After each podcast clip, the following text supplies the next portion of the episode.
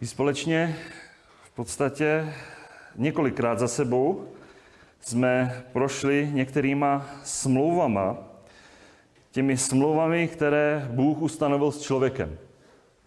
Hleděli jsme na smlouvu Noého, hleděli jsme také na smlouvu Boží s Abrahamem, s otcem, praotcem víry. A dnes budeme společně hledět do Božího slova, a to s pohledem na další Boží smlouvu. Věděli byste, možná hned první otázka, a nemusíte se bát, nejsou to řečnické otázky, já to klidně zopakuji, a někdy může být i špatná odpověď, která bude následovat další smlouva, která je v postupně procházení Božího slova. Smlouva s Mojžíšem. S Mojžíšem. Mojžíšovská smlouva. A některý jste typovali možná něco jiného, nebojte se, i špatná odpověď někdy může být dobrá na přemýšlení, kde to vychází.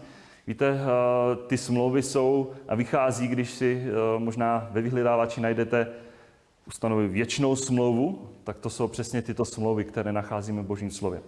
Já vás poprosím tedy, otevřeme Boží slovo v Exodu, tedy druhé knize Mojžíšově, a to konkrétně v devatenácté kapitole. Exodus, devatenáctá kapitola, a budeme číst těch prvních šest veršů. A prosím, abychom vzůcli tomuto čtenému Božímu slovu, pakliže nám to náš zdravotní stav dovolí, abychom povstali. Tedy Exodus, devatenáctá kapitola, čteme ve jménu Páně toto slovo. Třetího měsíce po výjití synů Izraele z egyptské země, ten týž den přišli do Sinajské pustiny. Otáhli z Refidimu, přišli do Sinajské pustiny a v té pustině se utábořili.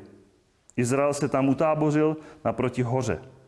Mojžíš vystoupil k Bohu a Hospodin na něho z hory zavolal. Toto řekneš domu Jákobovu a oznámíš synům Izraele. Sami jste viděli, jak jsem naložil s Egyptem, ale vás jsem nesl na orlích křídlech a přinesl jsem vás k sobě. Nyní tedy budete-li mě opravdu poslouchat a budete-li zachovávat moji smlouvu, budete mým zvláštním vlastnictvím mezi všemi národy, i když moje je celá země. Ale vy budete mým královstvím kněží a svatým národem. Toto jsou slova, která budeš říkat synům Izraele. Tolik ze čtení Božího slova. Můžete se posadit.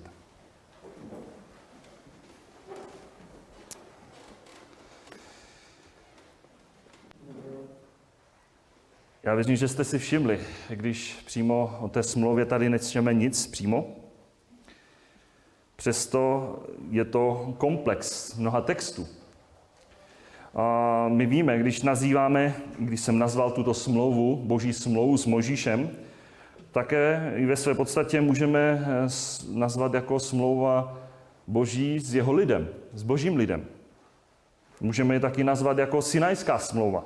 Protože byla, jak jsme četli v našem textu, věřím, že máte ten pohled v prvním a druhém verši, kde byla ustanovená na Sinajské pustině.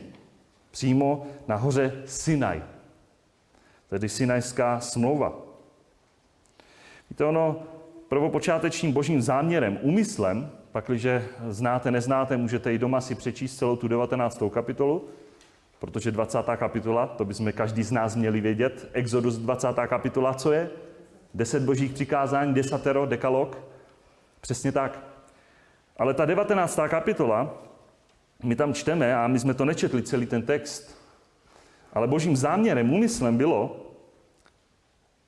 že Hospodin, ten, který si svůj lid, a my víme, že to je právě ten text, zasahuje do toho, kdy Hospodin sám si svůj lid vybral, vyvolil, vytáhl z toho egyptského otroctví, takže si je učiní královstvím kněží.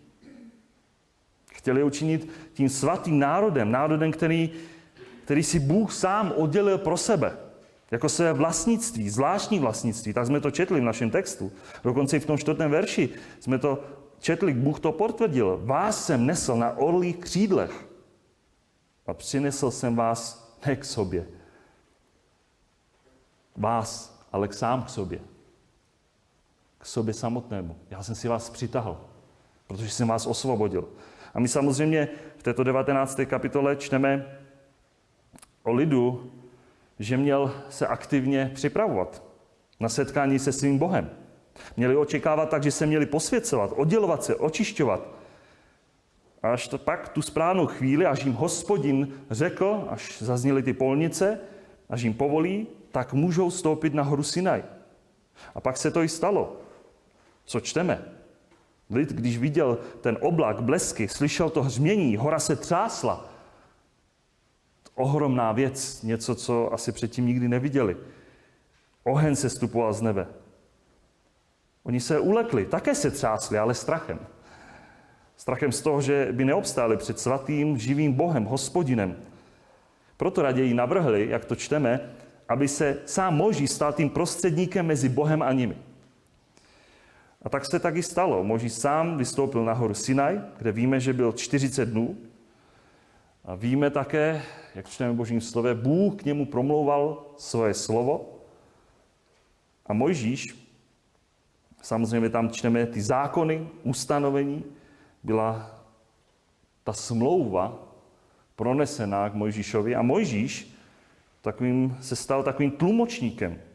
Mojžíš se stal těmi božími ústy, kdy k lidu pak promlouval slovo, které slyšel přímo z božích úst. Bůh k němu mluvil, my to máme přeložené tváří tvář, ale ústy k ústům doslova. A pak samozřejmě Mojžíš se stal tím tlumočníkem božích zákonů. Bůh při této smlouvě dal tako, taky určitou výzvu, a my jsme to i vlastně, můžeme to číst v tom textu, to je v té páté kapitole. Nyní tedy budete-li mě opravdu poslouchat, a budete-li zachovávat moji smlouvu, budete mým zvláštním vlastnictvím mezi všemi národy, i když moje celá země. A jestli si vzpomínáte, tak při pohledu na boží smlouvu s Noem, nedávno jsme ji procházeli, anebo i smlouvu s Abrahamem, tak u této smlouvy, jak jsem říkal, obě tyto smlouvy byly nepodmíněné, jednostranné. Bůh řekl svou smlouvu, ať už Noémovi nebo Abrahamovi, a ona byla jednostranná. Bůh od člověka očekával pouze víru.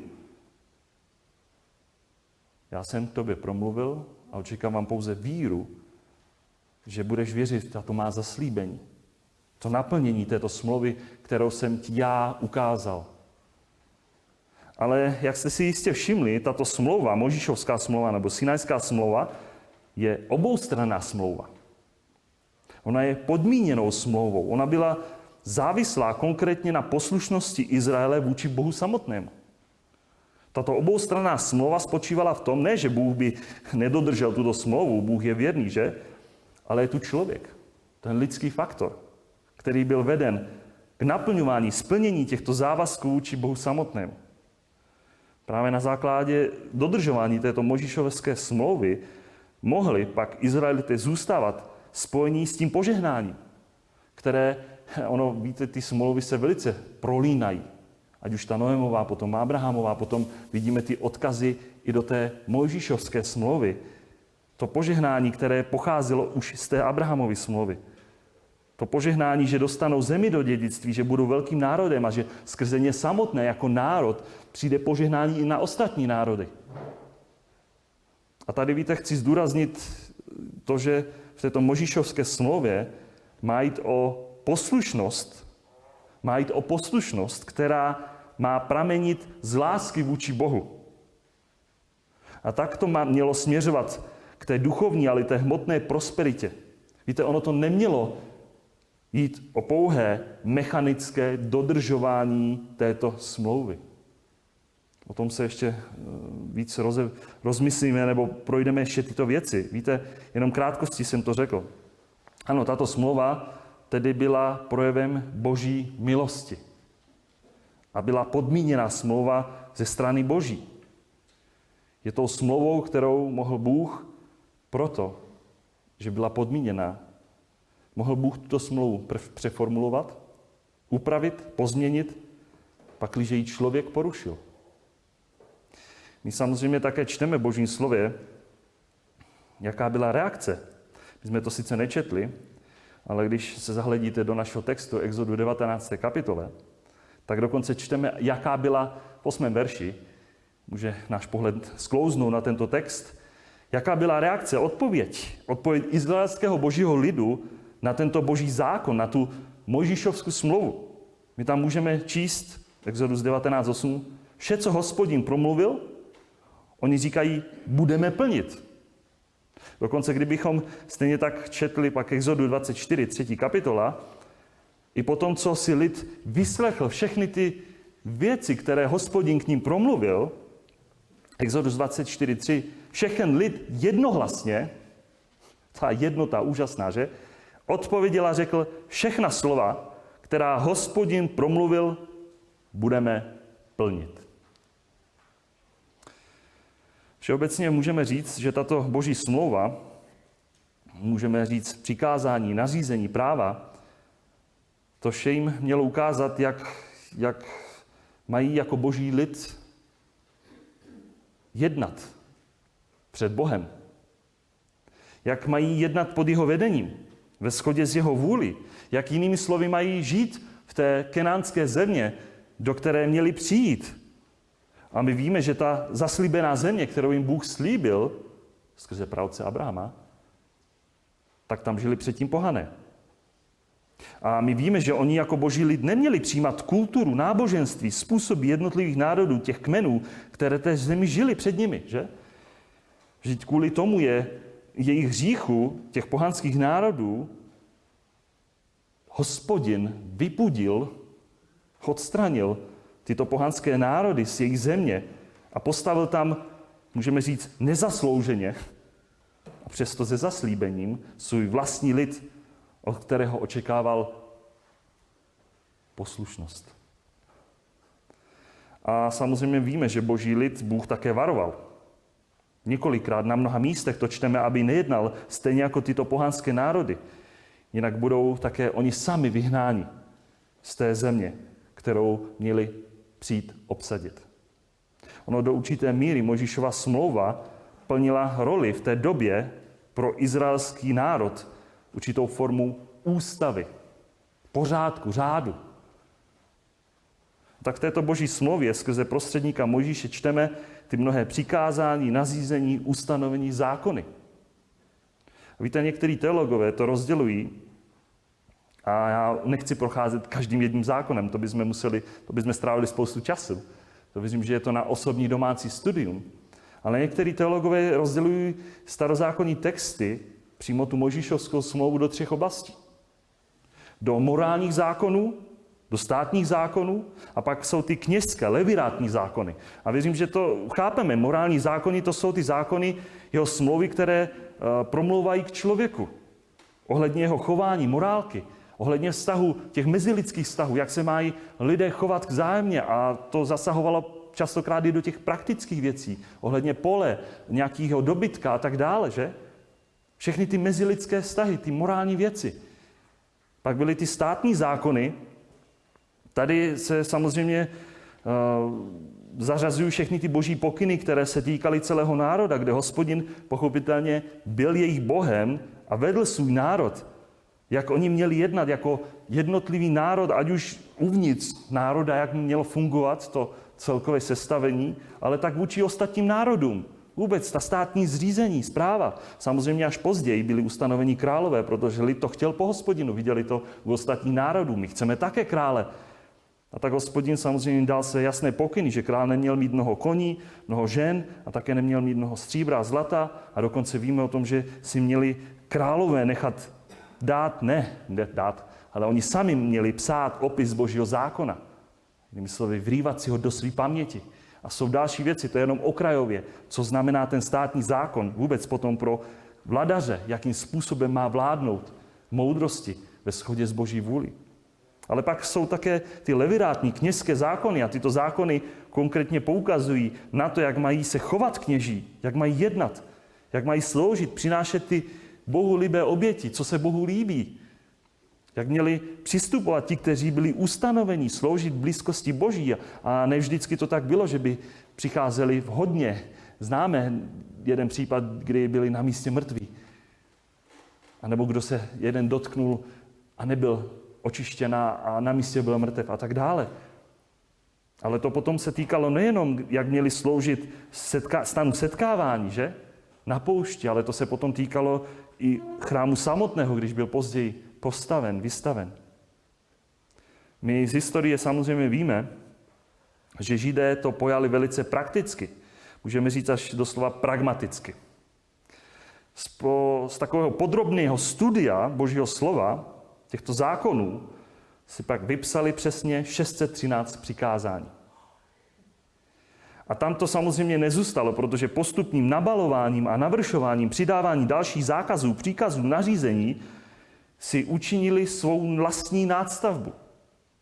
A potom vznikly ty další přílepky, ať už ta halacha, hagada, takzvané tradice otců, jak o nich čteme v Novém zákonním textu, na které Pán Ježíš Kristus poukazoval, že kvůli tradici otcům dokážou porušovat samotný Boží slovo. A oni vlastně vytvořili tu nástavbu kvůli tomu, aby se ani nepřiblížili k porušování těch šest set třináct přikázání, které jsou jasně dané v Božím slově. Pro ně tato tradice otců byla druhými, takovým, takovým druhým ochranným plotem, který je měl uchránit od toho, aby se vůbec nedostali k porušení pouze těch základních božích přikázání, těch šest set třináct, že? A boží zákon se tak pro ně stal souborem pravidel, které ukazoval na to, toto musíš a toto nesmíš, odsaď, pocať, tady jsou hranice. Víte, ale když nad tím přemýšlíme, skutečně to tak, že Bůh přikázal, toto smíš, toto nemůžeš, toto nesmíš, že by to bylo primárně, primárně koncipované Hospodinem jako forma zásluh, odměn, mzdy, výdělku. Byl to boží záměr? Byl to primární boží záměr tímto způsobem? Pokud to nebudeš takto činit, anebo pokud to takto učiníš, tak dostaneš nebo nedostaneš. A nebylo více o těch pravidlech, bylo to víc o těch pravidlech, anebo to mělo být hlavně o tom vztahu? Ano, my samozřejmě čteme dokonce boží příkaz a dokonce ten příkaz nevychází pouze z novozákonního textu, ale ze starozákonního textu, že? Milovat Boha na prvním místě. Ale uvažujme, bratři, sestry, přemýšleli jste někdy nad tím? Dá se přikázat, dá se donutit, dotlačit druhého člověka, abychom ho milovali? Prostě ty to musíš. Ať chceš nebo nechceš, ať to cítíš nebo to necítíš, máš to prostě přikázané. Přemýšlím, je to v našich silách, v naší moci, abychom uh, svoji manželku, své dítě, svého známého, svého příbuzného donutili, ty mě musíš milovat? Tak ještě to by se dalo, že? Možná. Ale pak má, máme milovat i dokonce své nepřátele. A pak na prvním místě Boha? Tato boží smlouva, kterou čteme Mojžíšově, vůbec u Mojžíše, to nebyl a neměl být pro izraelský lid pouze tím prostředek. Budeš to činit a pak dobrý. Pánu Bohu věřím, že šlo hlavně o vztah. Ale izraelský lid žel tento zákon vzal jako prostředek, i když neměl být prostředek pro jejich spasení. Ale měl jít o způsob, jak podle božího záměru může lid projevovat svoji lásku a závazek vůči Bohu samotnému. Věřím, že Bohu šlo především o vztah. O vztah lásky. Vztah lásky, který měl mít jeho lid vůči svému Bohu. Bohu, který je nezaslouženě vysvobodil z toho egyptského otroctví. A jestliže mi chcete projevovat lásku, tak tady jsou ty věci, které se mi líbí, které můžete naplňovat z lásky. A přestože jsme to četli, a my jsme to četli, že když lid slíbil ochotně, my všechno to, co jsme slyšeli, budeme ochotně z radosti v poslušnosti dodržovat. Přesto čteme v textech staré smlouvy záznamy o neustále opakující se neposlušnosti, nevíře, reptání, nespokojenosti, rouhání se. Když Bůh řekl takhle, tak lidé naopak. A tak samozřejmě lid izraelský pak, a čteme o tom, že i čelil tomu prokletí, které za porušování této boží smlouvy bylo jim jasně ukázáno. A tak vidíme to porušování této Mojžíšovské smlouvy nebo Sinajské smlouvy, smlouvy boží s božím lidem. Ono, víte, izraelský lid porušoval tuto smlouvu dvojím způsobem. Za prvé to bylo tak, že pro ně se stala tato boží smlouva pouhým prostředkem pro dosažení spasení, záchrany, dosažení té spravedlnosti. A vnímejte, ne té lidské spravedlnosti, ale té spravedlnosti, kterou Bůh očekával, že jedině spravedlivý, že člověk může přijít do nebe a mít podíl na božím království. Bylo to u nich právě tak, že pomocí těch činů, těch spravedlivých skutků, které samozřejmě vycházely z božího slova, že budou spaseni. Ale v kontrastu toho, tohoto jednání čteme právě v novozákonním textu, list z Římanům, deváté kapitole, tam je ten třicátý a třicátý druhý verš. Izrael však, ačkoliv usiloval o zákon spravedlnosti, k cíli zákona nedospěl. Takže pohané, kteří neusilovali o spravedlnost, dostali, dosáhli spravedlnosti, a to spravedlnosti, která je z víry. A proč? Proč to nešlo dosáhnout té spravedlnosti? Protože nevycházeli z víry Izraelité, ale jakoby ze skutku zákona. Oni si myslí, že můžou být zachráněni, spasení, když budou ty věci dodržovat. Ale bez víry? Bez víry. A my čteme božím slově, Abraham uvěřil a Bůh mu to počítal za spravedlnost. A spravedlivý pouze z víry bude živ. A ta druhá věc, kterou vidíme, to porušování této smlouvy, je ta, že mnozí pak kladli větší důraz na ty vnější smluvní obřady. A to na úkor toho, co měli. Měli upřímně milovat svého Boha, spasitele, zachránce. Proto my čteme právě u proroka Micháše šesté kapitole. Taková ironická otázka. S čím mohu víc vstříc Hospodinu? Sklonit se před nejvyšším, vyvýšeným Bohem? Což mu mohu víc vstříc se zápalnými obětmi, ročními telaty? Což pak Hospodin najde zalíbený v tisících beranů a v deseti tisících pokojů potoků oleje? Což přesně není to odkaz právě na ty oběti podle té boží smlouvy, které Bůh uzavřel s Mojžíšem, s lidem, právě na té Sinajské hoře. Což mohu dát svého prvorozeného za své přestoupení, plod svého lůna za hřích své duše. Oznámil ti, člověče, co je dobré a co od tebe Hospodin žádá. Jenom abys jednal podle práva. Miloval milosrdenství a pokorně chodil se svým Bohem. Láska k Bohu. Ano, tato boží smlouva ta nebyla prostředkem ke spasení člověka, k záchraně člověka. Božím záměrem nebylo, aby dal člověku svá přikázání a když je bude zachovávat, tak bude spasen, bude zachráněn. A když ne, tak bude zatracen, nebude spasen, že? Ano, samotní Židé, oni tu boží smlouvu překroutili a měli za prostředek k dosažení svého spasení. A proto víme, že kladli ten větší důraz na ty vnější úkony. A to všechno mohlo být naprosto bez lásky, že? Hlavně to čiň, protože Bůh to chce. A vůbec jako nějaký vztah, láska, to je to vedlejší. Víra vůbec, tam to nemuselo být, že? A přitom všem my víme a čteme to v Novém zákoně, že Mojžíšovská smlouva, a to si musíme zdůraznit, ta Mojžíšova smlouva, vůbec ta smlouva, kterou čteme, a je tak mnohými texty rozepsaná, ta byla, a dodnes můžeme říct, je svatá, spravedlivá a dobrá. Tak to čteme dokonce potvrzené v listu Římanům sedm dvanáct. A tak zákon je svatý a přikázání je svaté a spravedlivé a dobré. A to platí stále. A proto problém této smlouvy byl nikoli v ní samotné, ale právě všimněte si, v srdci člověka. Samotná smlouva proto odhalovala lidský, lidskou hříšnost.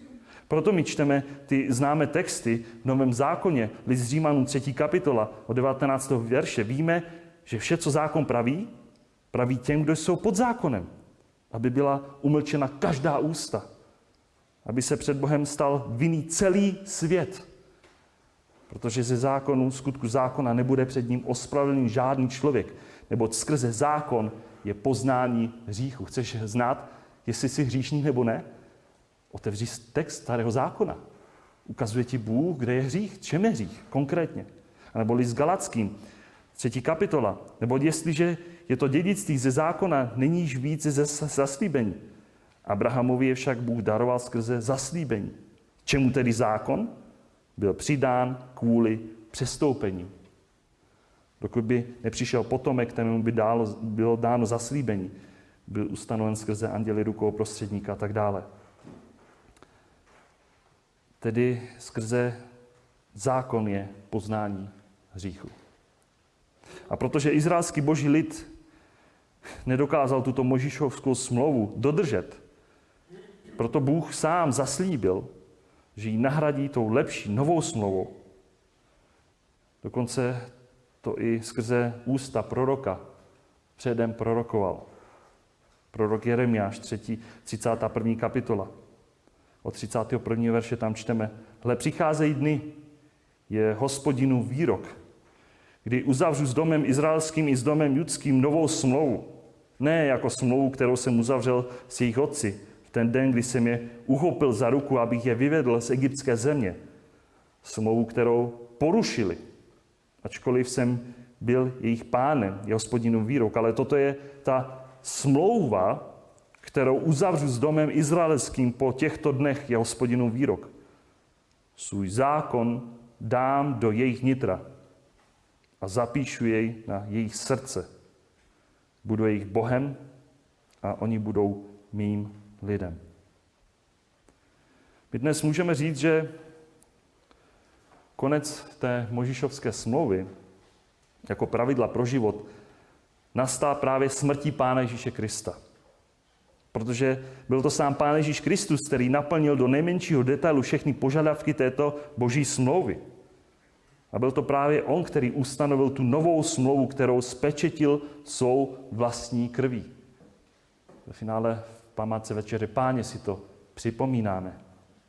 A taky sám apoštol Pavel to vysvětluje v listu Římanům, desátá kapitola čtvrtý verš. Vždyť Kristus je konec zákona k spravedlnosti pro každého, kdo věří. Pavel také zdůrazňuje a říká, že Kristus se stal naším pokojem, protože Efeským druhá kapitola od čtrnáctého verše: ve svém těle zrušil sám Pán Ježíš Kristus nepřátelství, zákon i z jeho příkazy a ustanovením. A potvrzuje to autor listu Židům osmá kapitola třináctý verš, když mluví o nové smlouvě, prohlašuje tu první za zastaralou, co však zastarává či stárne, je blízko zániku. Právě proto, že Mojžíš, ta Mojžíšovská smlouva byla daná, a my víme, že byla daná výhradně izraelskému národu Izraeli, proto, a protože Pán Ježíš Kristus ukončil svou smrtí tuto smlouvu, křesťané Mojžíšovské smlouvě a její zákonům tedy už nepodléhají. Proto můžeme číst texty jako Galatským, pátá kapitola, osmnáctý verš. Jste-li vedení duchem, nejste pod zákonem. A nebo list Římanům šestá kapitola od čtrnáctého verše. Hřích nad vámi nebude panovat. Vždyť nejste pod zákonem, ale pod milostí. Ale dále tam čteme, co tedy budeme hřešit, protože nejsme pod zákonem, ale pod milostí? Naprosto ne. Tady samozřejmě musím jedním dechem dodat i tu skutečnost, že i když křesťané, my každý z nás nejsme pod Mojžíšovským zákonem, určitě to dnes neznamená, že si můžeme hřešit, jak chceme, že? Podle své libosti. Naprosto ne, jsme četli v našem textu Římanům šestá kapitola patnáctý verš. My křesťané jsme spojeni s Pánem Ježíšem Kristem a jsme pod novou smlouvou, jak to čteme například v textu první Korinským devátá kapitola dvacátý a dvacátý první verš, kdy sám apoštol Pavel, a uvědomí si, on je Žid, prohlašuje, že nyní je pod zákonem Kristovým, nikoli pod Mojžíšovským zákonem. Proto tam čteme: a stal jsem se Židům, jako bych byl Žid, abych Židy získal. Těm, kteří jsou pod zákonem, byl jsem jakoby pod zákonem, i když sám nejsem pod zákonem, abych získal ty, kteří jsou pod zákonem. Těm, kteří jsou bez zákona, byl jsem jakoby bez zákona, abych získal ty, kteří jsou bez zákona. I když nejsem bez božího zákona, nýbrž jsem podroben zákonu Kristovu.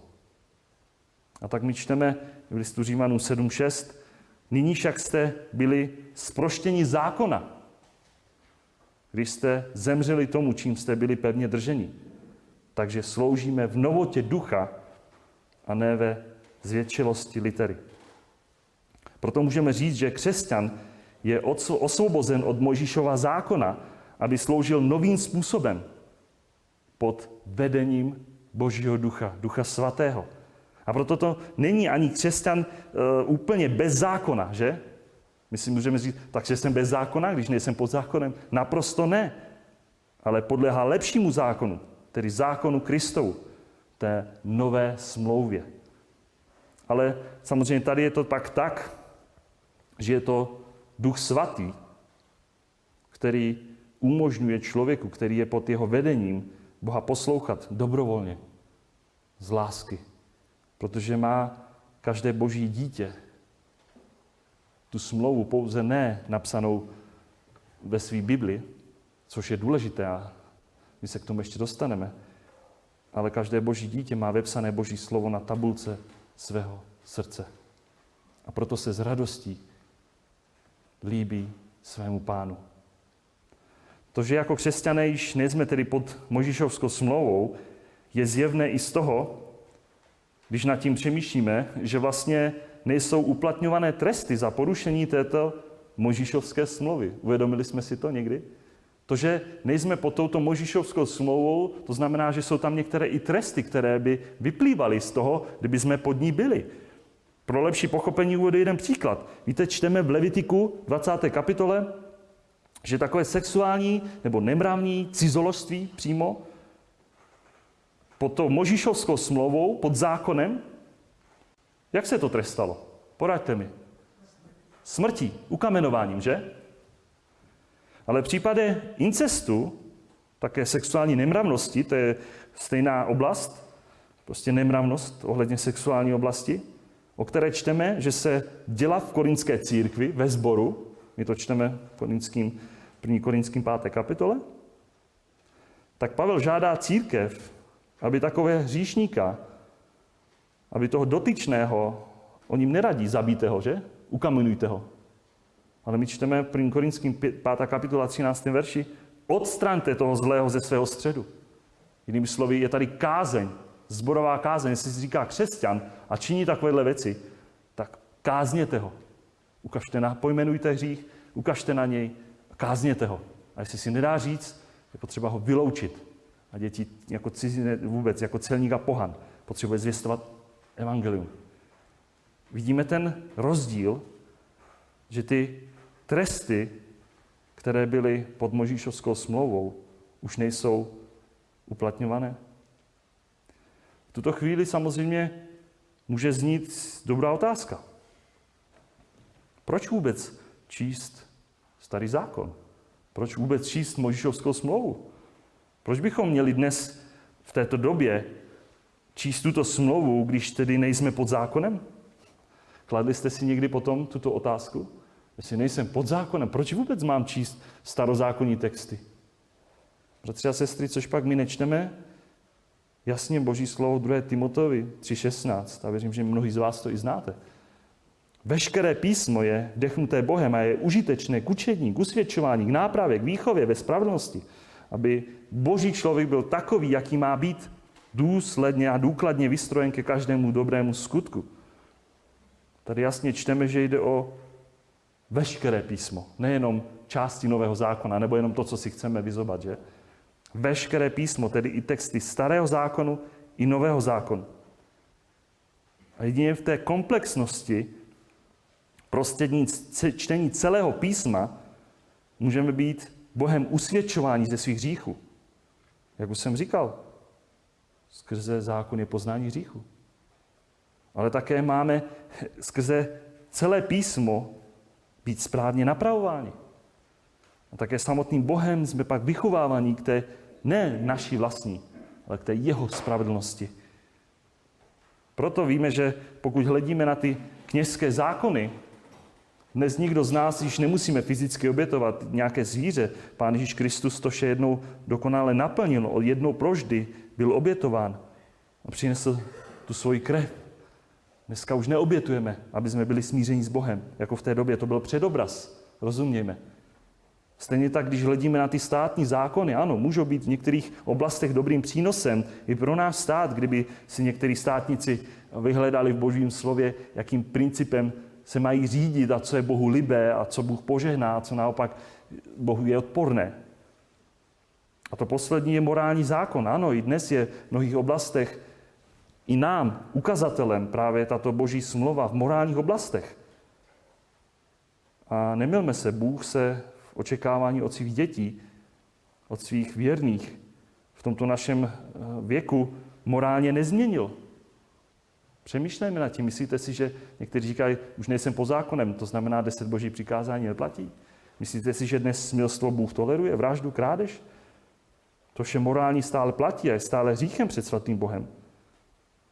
Proto my čteme text listu Římanům patnáct čtyři.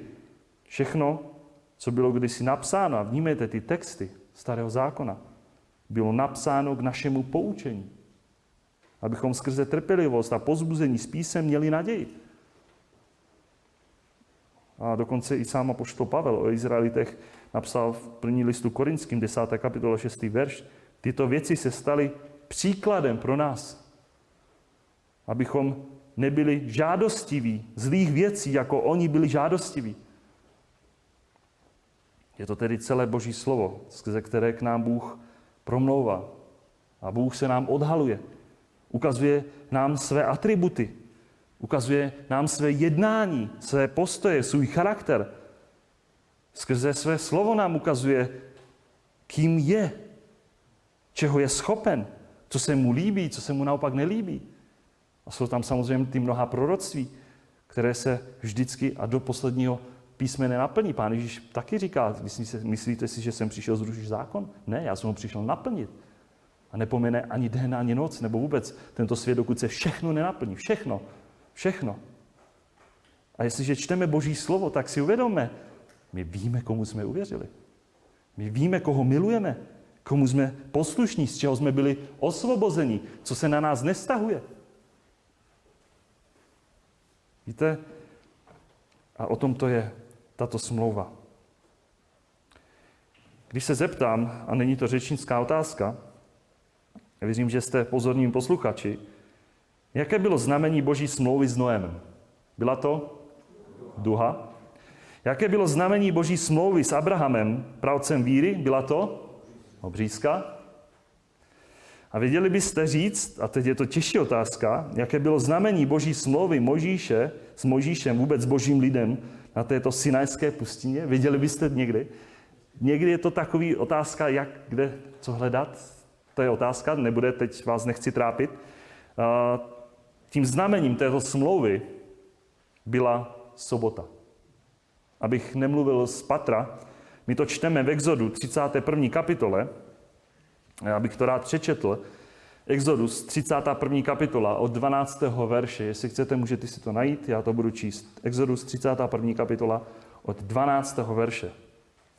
Hospodin řekl Mojžíšovi, promluv k synům Izraele. Jistě budete zachovávat mé soboty, nebo to je znamení mezi mnou a vámi po všechny vaše generace, abyste věděli, že já, Hospodin, vás posvěcuji. Budete zachovávat sobotu, neboť je pro vás svatá. Ten, kdo by ji znesvětil, jistě bude usmrcen. Ano, každý, kdo by dělal v ní nějakou práci, takový člověk bude vyhlazen ze svého lidu. Po šest dní se bude konat práce a sedmý den bude nejsvětější sobota, svatá Hospodinu. Každý, kdo by dělal práci sobotní den, jistě bude usmrcen. Ať synové Izraele zachovávají sobotu a slaví sobotu po všechny své generaci jako věčnou smlouvu. bude věčným znamením mezi mnou a syny Izraele. Neboť v šesti dnech Hospodin učinil nebesa a zemi a sedmý den přestal a oddechl si. A teď musíme v kontextu našeho přemýšlení zvažovat, tak zaprvé asi víme, rozumíme, proč Židé, boží izraelský národ, zachovává sobotu, že? Jde o připomenutí si a zároveň jde o to zachovávání této boží, tohoto božího znamení, boží smlouvy s Mojžíšem, tedy s Izraelem, božím lidem. Ale jak to tedy s námi je, že? Víte, ono je zajímavostí s pohledem právě do Nového zákona, že právě sám Pán Ježíš Kristus, a jestliže jsme pod zákonem Kristovým, sám Pán Ježíš Kristus v Novém zákonu dokonce přebírá a znovu aplikuje devět z původních deseti přikázání. S jednou právě výjimkou, a právě ta je přikázání o sobotě. To je možná na osobní samostudium. Doporučuji vám to. Taky jsem to učinil. Vypsat si všech deset přikázání a podívat se do Nového zákona, kde Pán Ježíš Kristus opakuje devět z deseti přikázání, ale o sobotě. Proto bych chtěli, dokonce my čteme text návaznosti na to, Koloským druhá kapitola od šestnáctého verše. Ať vás tedy nikdo nesoudí. Ať vás nikdo nesoudí, bratři a sestry, jestli jste v Kristu. Pro pokrm, pro nápoj, nebo kvůli svátkům, novoluním, nebo sobotám. Nesuďte někoho kvůli sobotám. To všechno je s tím budoucích věcí, ale skutečnost je Kristus. Rozumíme tomu? My máme den odpočinku v Pánu Ježíši Kristu tím, že si připomínáme každou neděli slavné vzkříšení Pána Ježíše Krista. I církev se scházela pak prvního dne po sobotě, tedy v neděli. A jsou další další důkazy. Tedy ukázali jsme si dnes boží smlouvu s Mojžíšem. Víte, ale i dnes pro nás, i když nejsme pod zákonem, pod literou, ale jsme pod, můžeme říct, milostí, pod vedení Ducha Svatého. Víte, přesto všechno můžeme upadnout do špatných extrémů. Jak už jsem to tady naznačil. Můžeme přejít do extrému, že nebudeme vůbec číst starozákonní texty, smlouvy. A potom nebudeme veškeré písmo. Nebudeme usvědčování z hříchu. Nebudeme vidět a porovnávat, co bychom si zasloužili, kdyby jsme byli pod zákonem. A o to víc neuvidíme to, tu, tu boží milost.